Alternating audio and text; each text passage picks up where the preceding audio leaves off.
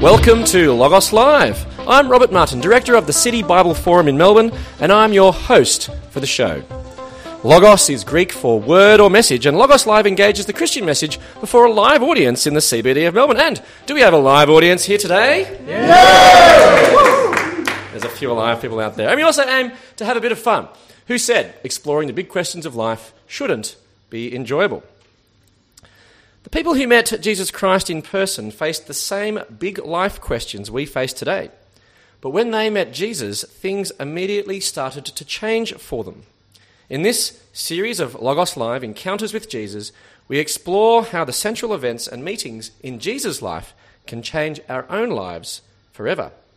And today we're considering the solution to the world's greatest problem, and to help us, we have MasterChef winner Kate Bracks join us. Kate is from Orange in New South Wales and famously entered the third series of the TV show MasterChef Australia in 2011, and she won. Since then, Kate has shared her love of food with audiences around the world as a cooking demonstrator and public speaker, and she also strives to be the best wife and mum she can be. And she joins me now. Please welcome Kate Bracks. Thank you. Good to be here. Well, Kate, welcome to Logos Live. Um, you. And congratulations on your MasterChef victory in 2011. It's a few years Four ago years now. ago. A few years ago, yeah. Has it changed your life at all? Absolutely. Um, I can remember Gary saying to us on the very first day of filming, You've come to MasterChef to change your life. And I remember thinking, my silent reply was, No, quite like my life. Just wanted to learn a bit more about food and cooking. Yeah. But absolutely, he was right. It has definitely changed the look and shape and feel of my life. Yeah. But um, it's been good. Good, good changes, even though I didn't feel like I needed changes. Right, fantastic. Well, it's not every day that we have a master chef on Logos Live. So in today's quiz, I thought I'd test you on how well you know MasterChef. Ooh. Okay, so you ready? Gosh, I'm not allowed to fail this one, am I? I don't think you'll fail, but, Okay, you, know, but, uh, you never know. So here's the, first question. There's two questions. Who of the following was not a guest chef in the 2011 MasterChef series? Oh, Was it. A, Adriano Zumbo, B, Maggie Beer, C, Nigella Lawson, or D, Ronald McDonald? Let me think about that. Oh, testing the memory. Yeah, have to go Ronald McDonald. D- Thank goodness. Not sure I would have been overly impressed, but anyway. They, didn't, they, they don't have a McDonald's MasterChef no, component? I, I think there would have to be something that says MasterChef can't be sponsored by McDonald's, surely. Right, okay, yeah. Did you have a favourite guest chef, someone that you really enjoyed? Uh, Look, I absolutely love Maggie Beer. Yeah. Um, for me, she's technically not a chef, so I immediately relate. She just loves food and cooking. She um, she grew up in the city and then moved to the Barossa Valley.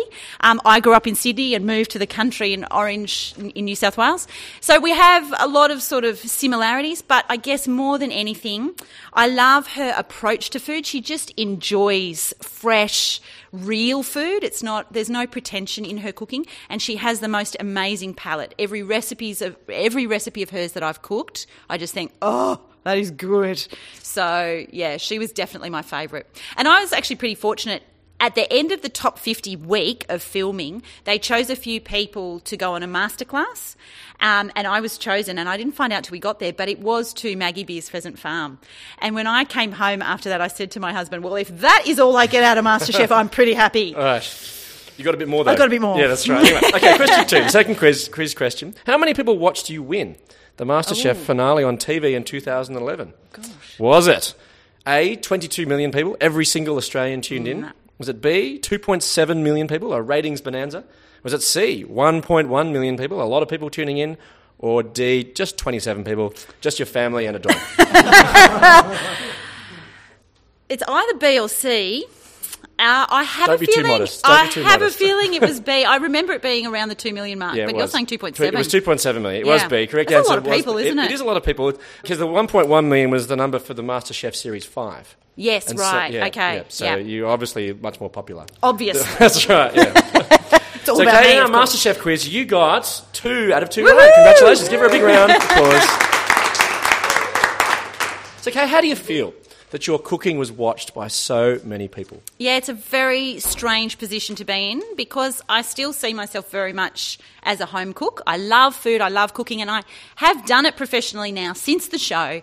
Um, but to think that people watch that entire journey is a bizarre thought. Yeah. Um, but something that I'm also really happy to have have experience. You know, people see you for who you really are. You have your highs, you have your lows. That is actually the same for even our top chefs today. And when you talk to them, they'll say, oh, yeah, we have bad days in the kitchen too. And so it's just nice to be able to say, you know what, nobody has it all together. Mm-hmm. Everybody has good days and bad days. And look, I'm still the same. So I think didn't Matt Preston say that the key to winning MasterChef is not to be necessarily the best chef, but just not to cook the worst dish twice in a row? Yeah, and my husband and he had a fantastic conversation about that because that was what Luke's mantra was to me the whole way through. He said, You don't have to be the best, just don't be the worst, and you'll be all right. okay. So, yeah. So, what was it like being on MasterChef? Um, look, you feel like you're entering a completely different world because having been someone who'd only ever viewed television as a viewer, um, to then be put into this world of television production is quite a strange thing.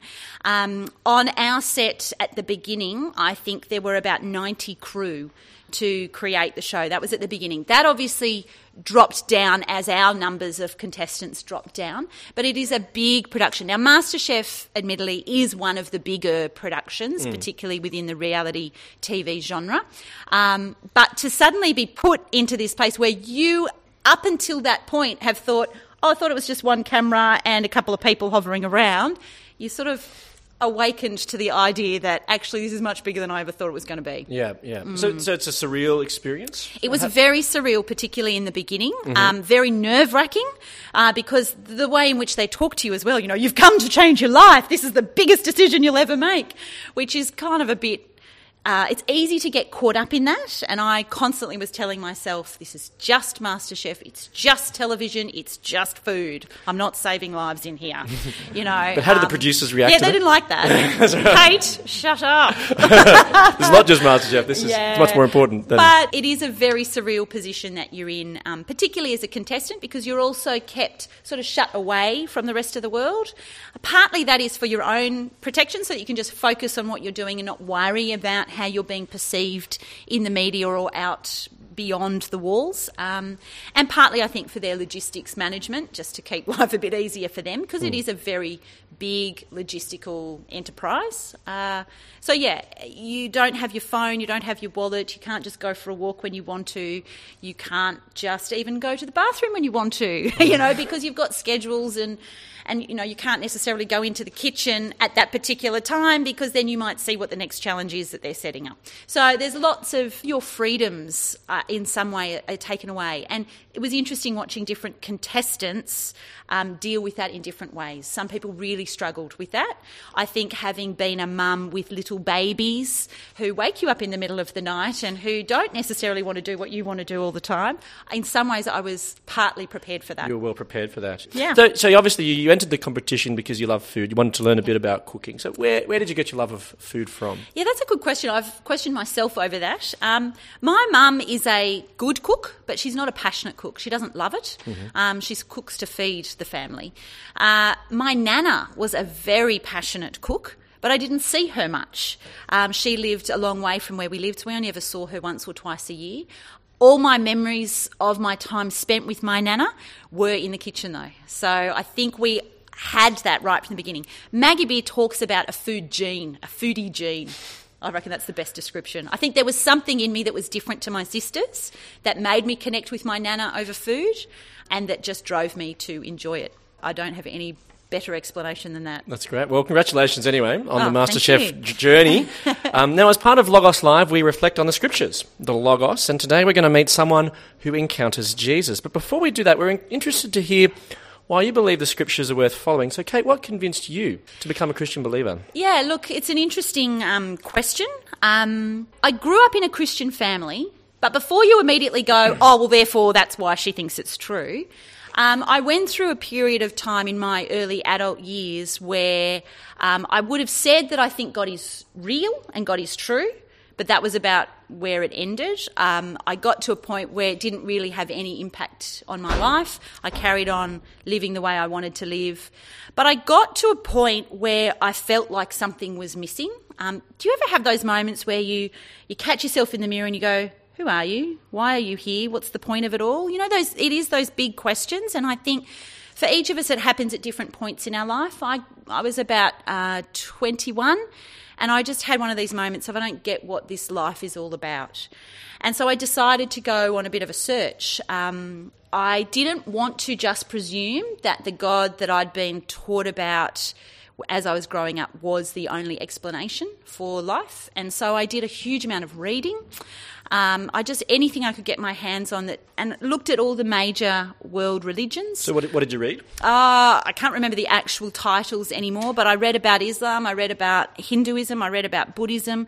Just thinking about spirituality in a general sense rather than a set religion was really starting to take hold. So I read read a lot about different spirituality sort of books. Um, I also spoke to a lot of people about it, spoke to people that I knew that had different ways of thinking about life.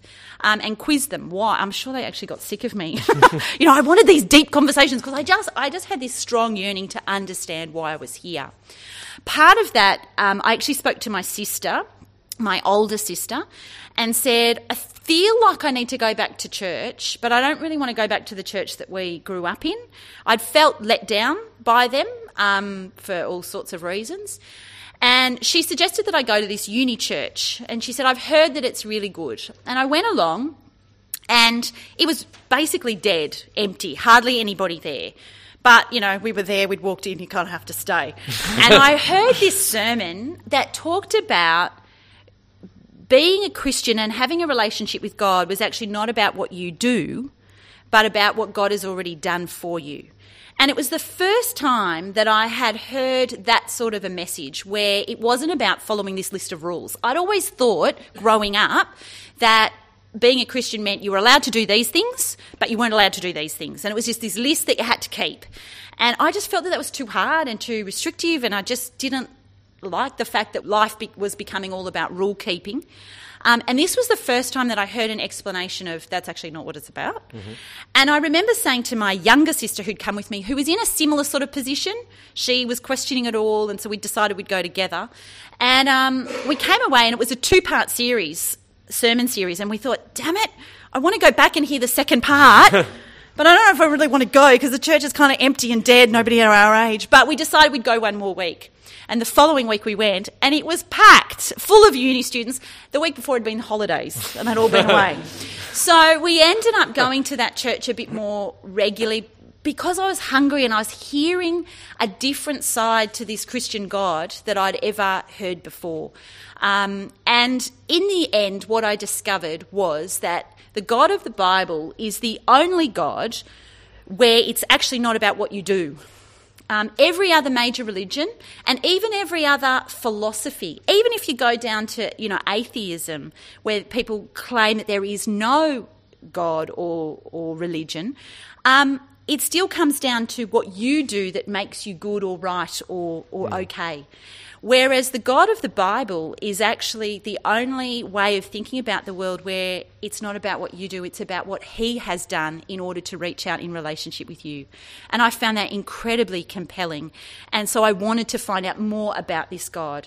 So I then joined a Bible study group where I was taught faithfully about the God from the Bible, not just hearsay. I think when I the church I'd grown up in was about teaching morals and about um, not sort of picking out a single verse from the Bible mm. and, and building a, a story around that. Whereas this new church that I went to was actually about let's look at what the Bible says God is like.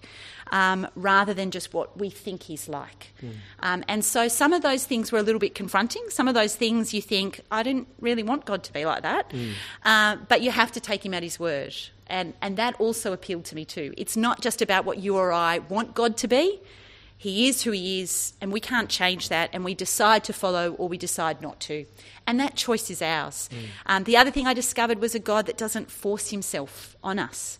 And I think plenty of plenty of times in my life I felt like he was being pushed on me. You need to be like this, you need to do this. Whereas what I discovered was a God that just says, I want to be your friend, come to me and it's your choice. There's no forcing, and anybody that tries to force him on you is actually not representing him, not representing him well. Mm.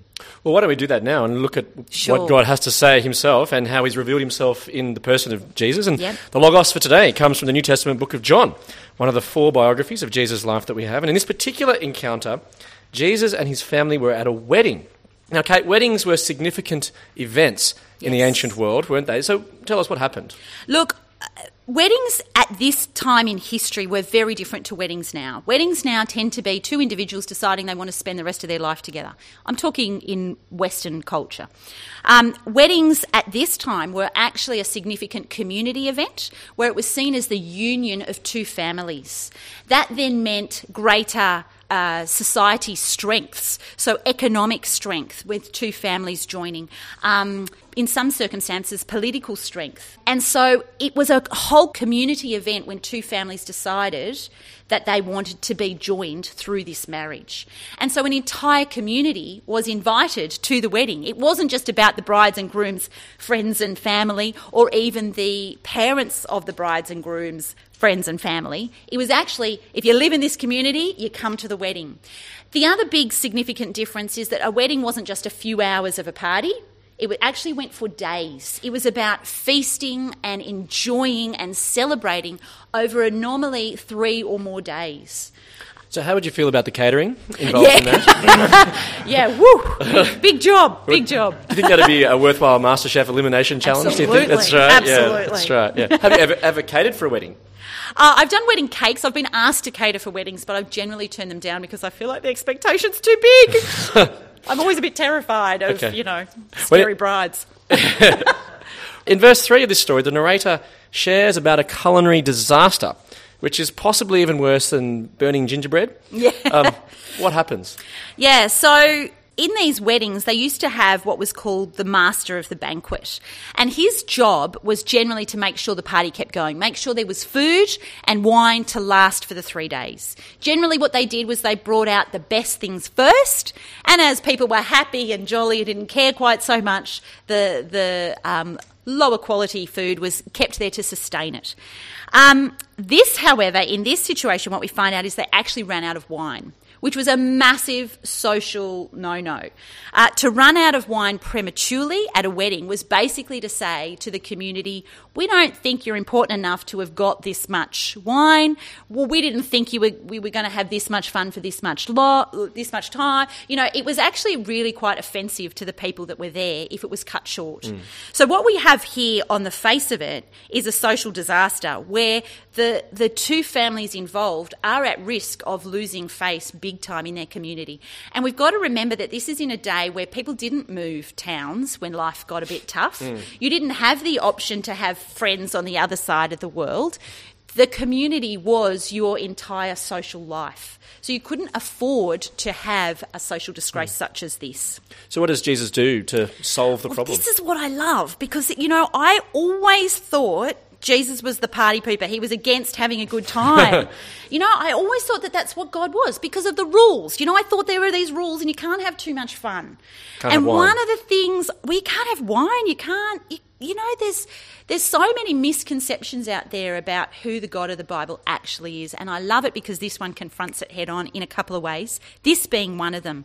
Um, He's actually stepping in and making sure the party continues by changing water into wine. So he is not opposed to wine. He is not opposed to people celebrating and feasting and having a good time and letting the party go on. Um, but what I love is there's so much more in this. And the clue to this is actually at the end of the passage. You'll see there, Jesus performed this first sign in Cana of Galilee. Now, John, as a writer, the guy who wrote this book in the Bible, is was a disciple of Jesus, so he followed Jesus, and so he saw firsthand a lot of these things that happened. But when he wrote them down, he wrote them down not as a historical um, account, but as a way of showing that Jesus was actually God. And he uses these signs. So we know when he says that there's a sign there, that there's actually something more going on. And when you think about it, you think, well, what has Jesus done here? He's actually stepped into the role of the master of the banquet. And he's taken that responsibility to make sure that the party keeps going. And what we read in other parts of the Bible is that at the end of time, when Jesus returns, it is talked about as a feast, as a wedding feast, and as a banquet. And so we get this little clue from this passage that Jesus is not just being the master of the banquet at this wedding, but actually, he's the master of a bigger banquet and a more important wedding at the end of time. And so, if we use knowledge that we have of other parts of the Bible, there's other sections where um, Jesus is referred to as the bridegroom and the church, meaning God's people, the people that choose to follow him and be a part of his family, are referred to as the bride. And the other thing I love in this passage is, is Jesus' response to his mother. Mm-hmm. And I think being the mother of a boy, I uh, I kind of feel for her here because somewhat she, brusque. He says, "What has this concern of yours to do with me, woman?" Exactly. Asked, My hour has not yet come. Yeah. Some versions say "dear woman," but in the original it wasn't "dear woman." It was just like "woman." What is, why are you bothering me? Is basically what he's saying. Because she said, they don't have any more wine, do something about it. And then he says, my hour has not yet come.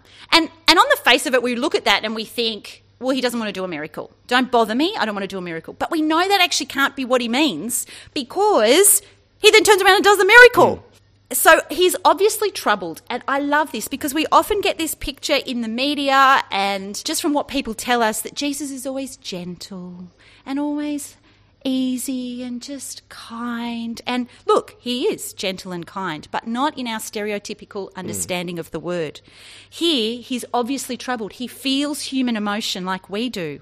He is troubled about something. What is he troubled about? And when we think about it, we think he's at a wedding.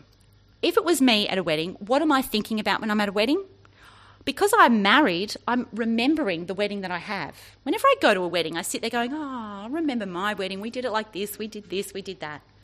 Before I was married, when I sat at a wedding, I was sitting there dreaming of what my wedding would be. And I actually think that's what Jesus is thinking about here. And that's why he's troubled. Because he's saying, What has this got to do with me? My hour has not yet come. Now, when he thinks about his wedding, he's thinking about that long term union with his bride which is the church. But there's something pretty horrific that he has to do before he can be united with the church um, forever, and that is he has to die. And I think that's what he's thinking about. He's saying, My hour's not come. I'm not ready to get married yet because I've got to die first. And this is why there's so much emotion in this response.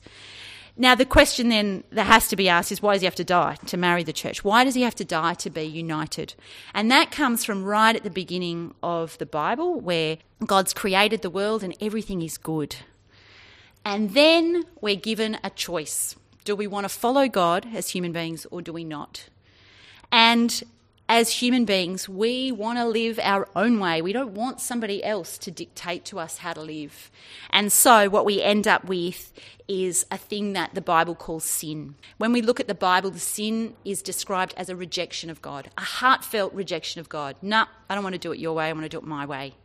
And God says very plainly, and this is something that I think I found hard to accept. One of those things that I went, I don't know if I want God to be like this. But the natural consequence of rejecting God, because He doesn't force us to be with Him, is He goes, Fine, then I'll live without you. And that separation from God is eternal death.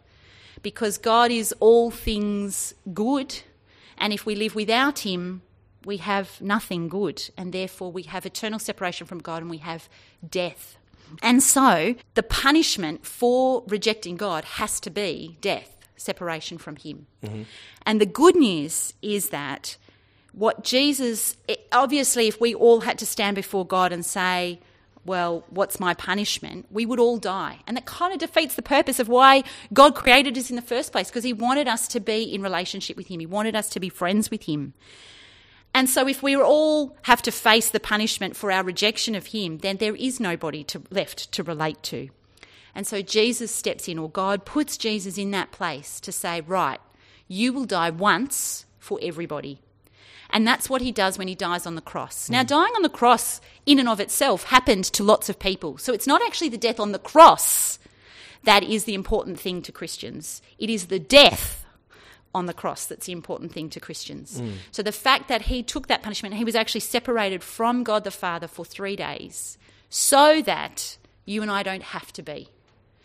And that's what Jesus is thinking about. This, is, this is the hour that this he's talking about. hour that he's talking about. And this is why he's troubled, because that's hard. Imagine dying for the sake of everybody else. That's a massive sacrifice. Hmm.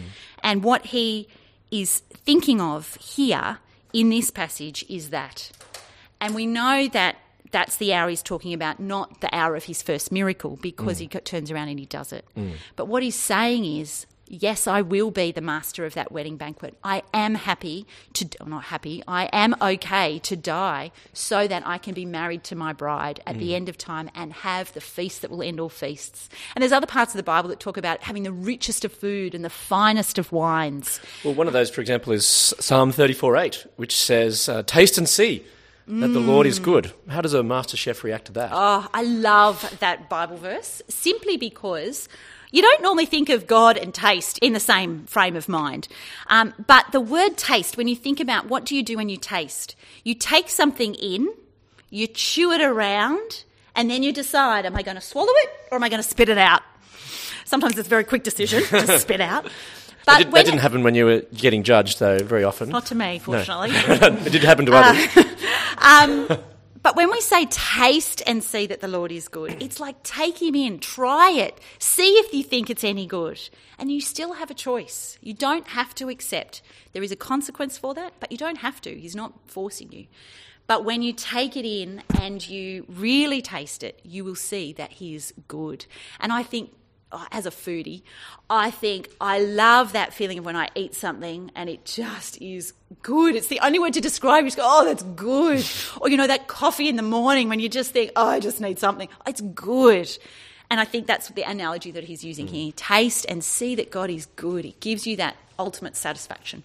and in your life, you feel that taste and see that the Lord is good. Absolutely. Um, there are so many aspects of my life where I can now see and look back on. Often you don't see it when you're in it, um, but I think you can look back and see, wow, God was good to me there. God was good to me there. God was good to me there. MasterChef, funnily enough, is just one of the tiniest little ways in which I think God was good to me. Let me leave you with the Logos for the day from Psalm 34:8. Taste and see that the Lord is good. I look forward to you joining us next time for Logos Live. Please thank our guests today, Kate Bracks.